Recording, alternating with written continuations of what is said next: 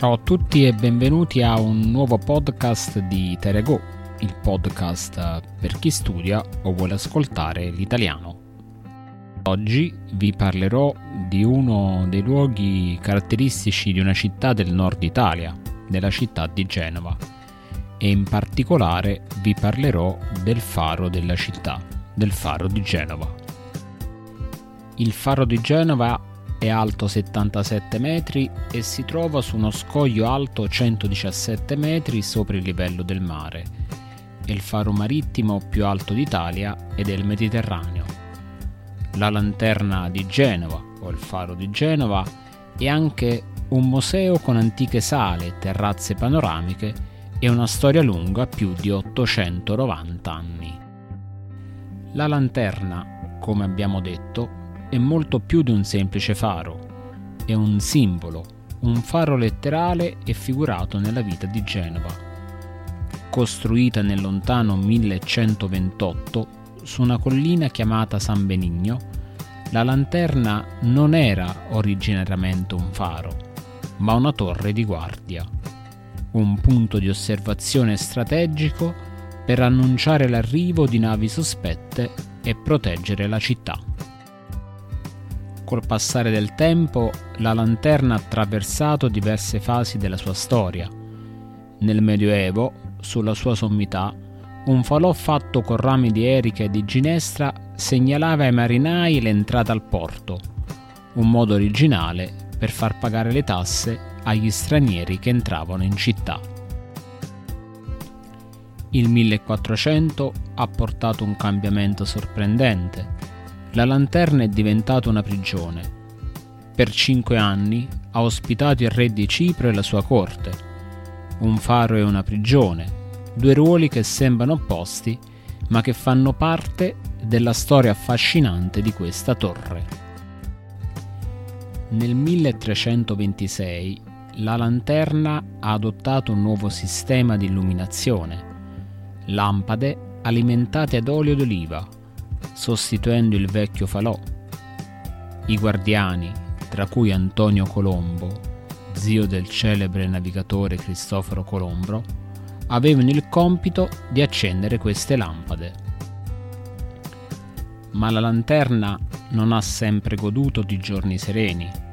I bombardamenti contro gli invasori francesi hanno danneggiato gravemente la sua parte superiore.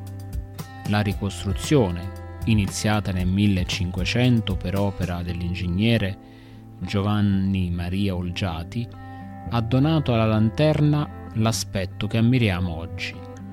Due torri quadrate sovrapposte, un totale di 77 metri di altezza e una scalinata interna di 375 gradini. Immaginatevi di salire quei gradini uno dopo l'altro e di raggiungere la cima dove troverete la cupola. Qui l'illuminazione ha attraversato diverse fasi, passando dall'olio al petrolio e infine all'elettricità. Una storia di adattamento e resistenza alle sfide del tempo, dai bombardamenti della Seconda Guerra Mondiale ai rigori atmosferici. La lanterna di Genova è una storia di luce, di vigilanza, di cambiamento e di resistenza.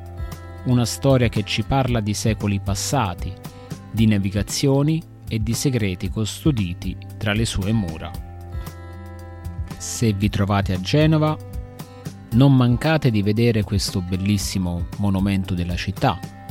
Ricordatevi che inoltre a Genova potrete anche visitare il suo famoso acquario e soprattutto gustare un bel piatto di pasta al pesto genovese. E adesso vediamo insieme qualche vocabolo. Sovrapposto, overlapping, casanariao, osservazione, observation, kansatsu, ricostruzione, reconstruction, saiken, terrazza, terrace terrasu. Curiosità, curiosity.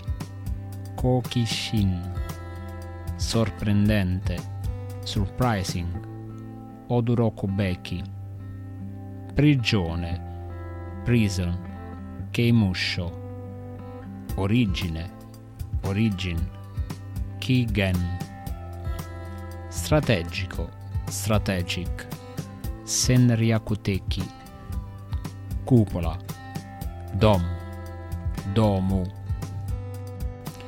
Come sempre vi ringrazio per aver ascoltato questo podcast fino alla fine. Vi ricordo che sul mio sito eserciziitaliano.it trovate degli esercizi e delle spiegazioni di grammatica sulla lingua italiana e che potete seguirmi su Instagram con Iteragono Sensei.